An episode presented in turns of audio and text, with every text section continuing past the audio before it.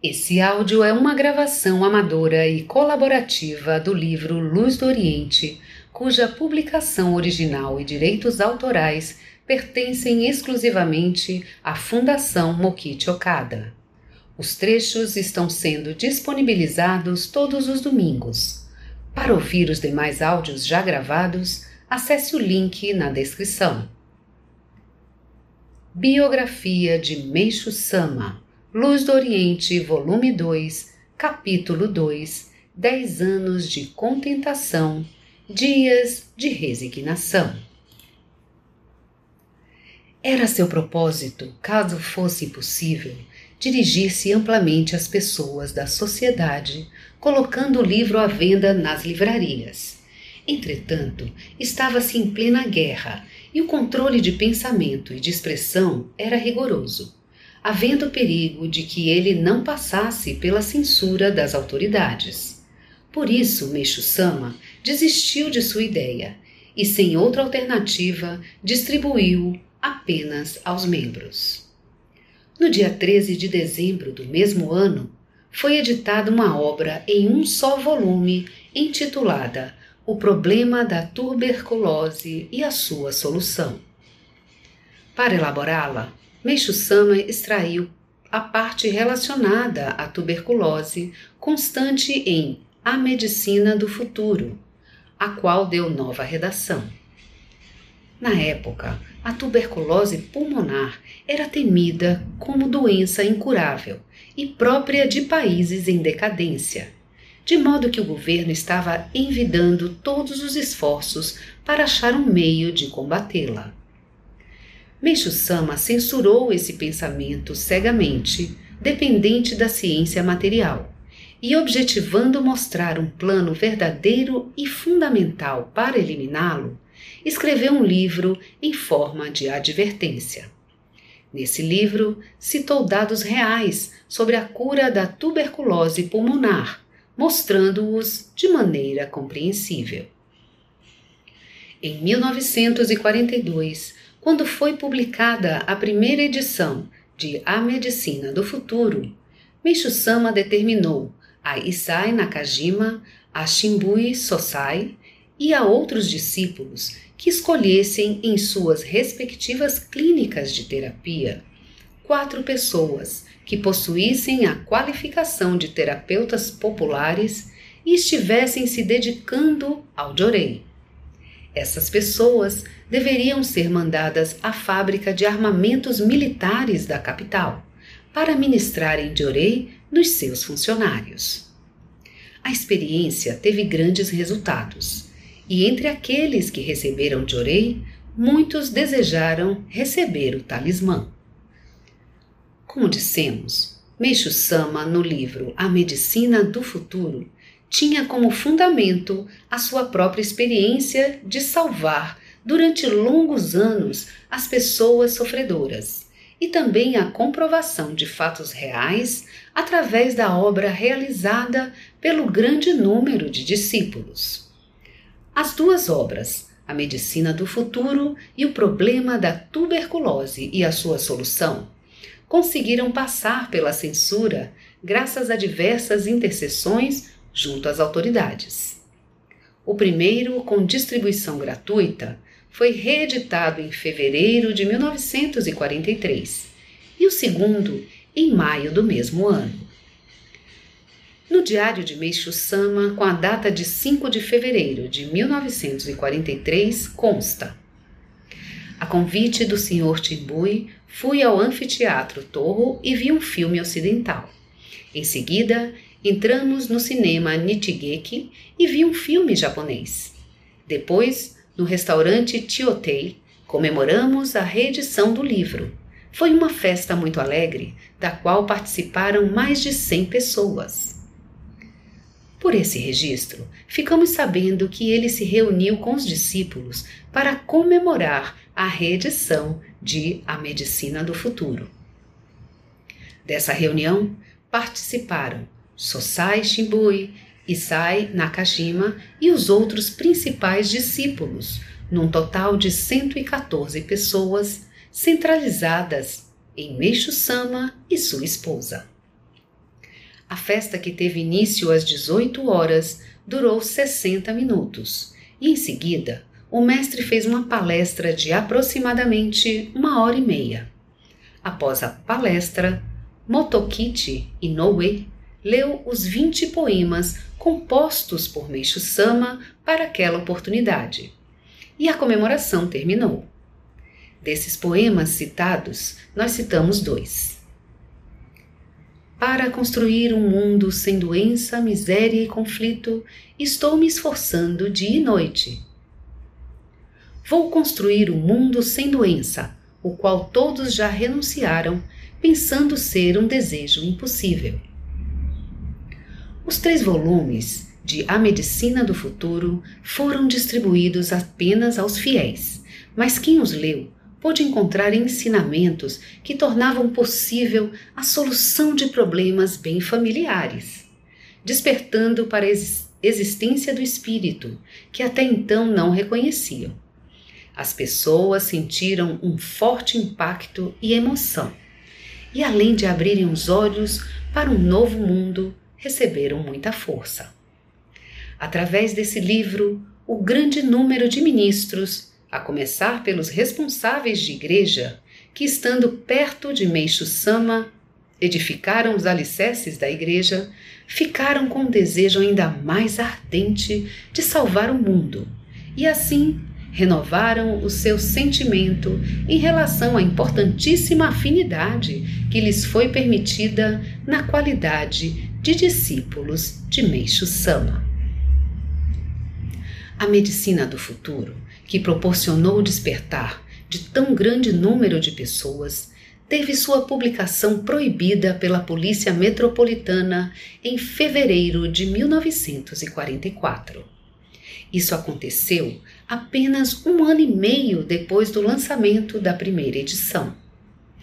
O motivo da proibição era que o livro se fundamentava em ideias que contrariavam a medicina vigente e se opunham aos órgãos governamentais de saúde. Numa época em que o pensamento materialista crescia, é natural que o seu conteúdo não fosse bem aceito, pois, com base na existência do espírito, pregava-se a impossibilidade de dar uma solução definitiva à doença sem a eliminação das máculas do espírito.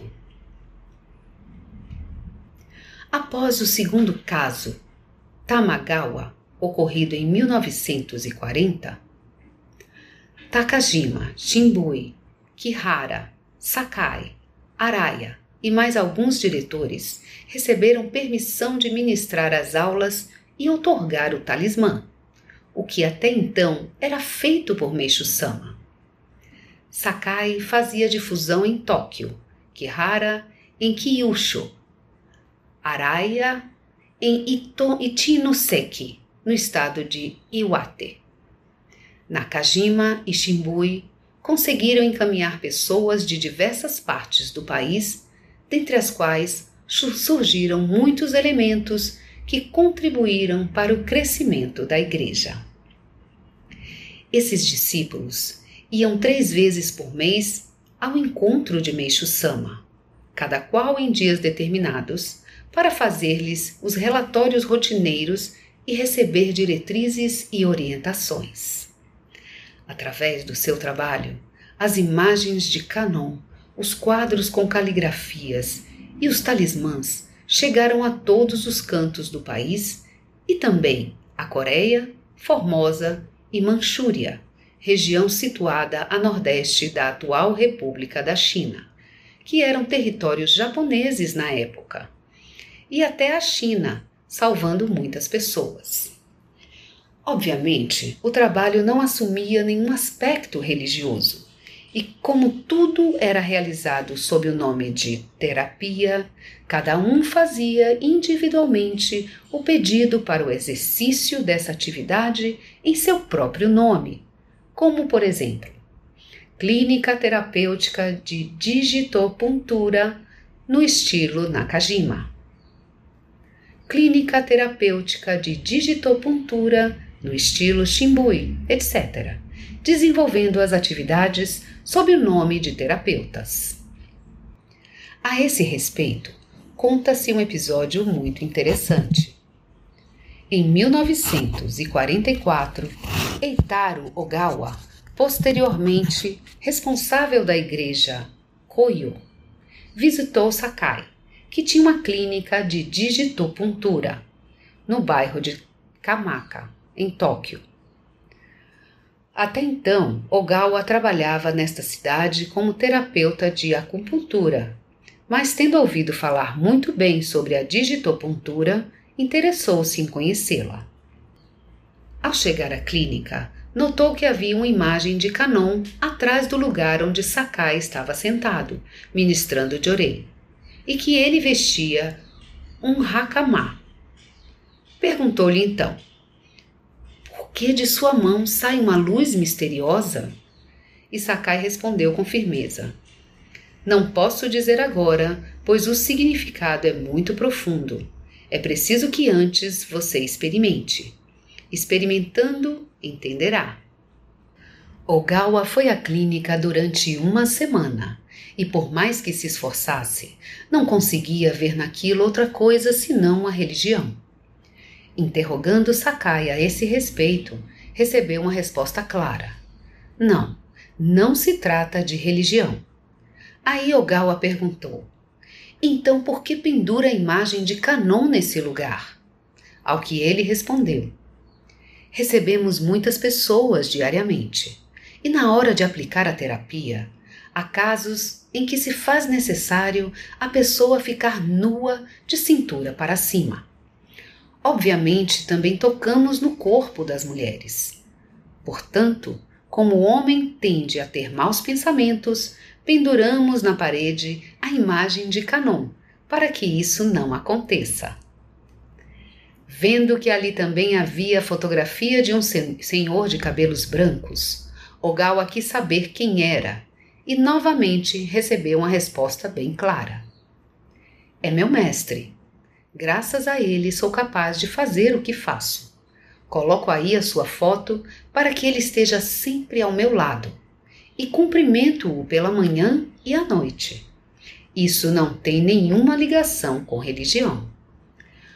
Ogawa não ficou satisfeito com as respostas, mas observando a atitude autoconfiante de Sakai e vendo as pessoas sofredoras serem realmente salvas, sentiu que descobrira um poder pelo qual procurara até então e não havia encontrado.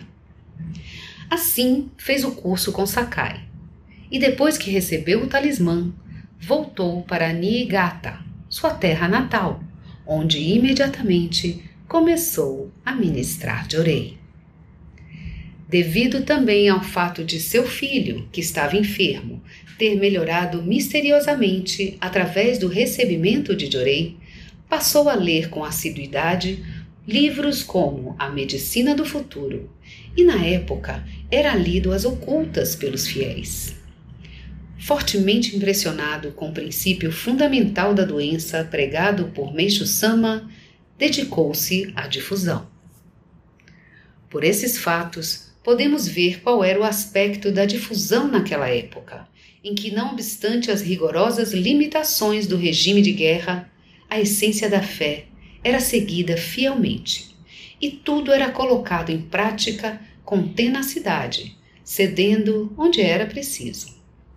Procurava-se evitar ao máximo o emprego de termos religiosos e, tendo como intermediário o poder de Deus, chamado Jorei, os ensinamentos eram transmitidos de coração para coração, de espírito para espírito. Por volta de 1943, a difusão começou a entrar no ritmo em diversas regiões. Em Nagoya, teve início o primeiro curso ministrado por Shibui, que passou a viajar para lá com essa finalidade. Tal expansão em todo o país deve-se, em primeiro lugar, à rapidez com que o poder do Jorei era transmitido de uma pessoa para outra. Os discípulos de Meishu Sama, que, como medida de segurança, por se estar em tempo de guerra, moravam separados uns dos outros, cada qual em sua terra natal, iniciaram intensa atividade de difusão nesses locais. Dessa maneira, os alicerces da Igreja, que haviam alcançado rapidamente um grande progresso, achavam-se firmemente edificados após a guerra. Entretanto, por trás desta prosperidade havia o sofrimento inexprimível dos discípulos, pois, apesar de tomarem o máximo de cuidado, estavam constantemente sob o perigo de serem presos pela polícia. As autoridades, talvez para mostrar jamais terem reconhecido oficialmente que eles continuassem a obra divina na forma de terapia popular, constantemente arranjavam algum pretexto e os detinham na delegacia. Nas aulas e nos locais onde se ministrava de orei, às vezes havia um policial vigiando, e se o encarregado do curso, sem querer, tocava em assuntos religiosos, não conseguindo reprimir o seu entusiasmo pela fé, ele o advertia: Orador, cuidado! Estava-se, portanto, numa situação que se assemelhava a caminhar em cima de giletes. Apesar disso, as atividades da obra divina continuaram a ser desenvolvidas com muita persistência. Através da fé dos discípulos, firmemente decididos a darem a vida por Meixo Sama, se preciso fosse, seu ardente desejo de salvação do homem e do mundo foi se expandindo amplamente.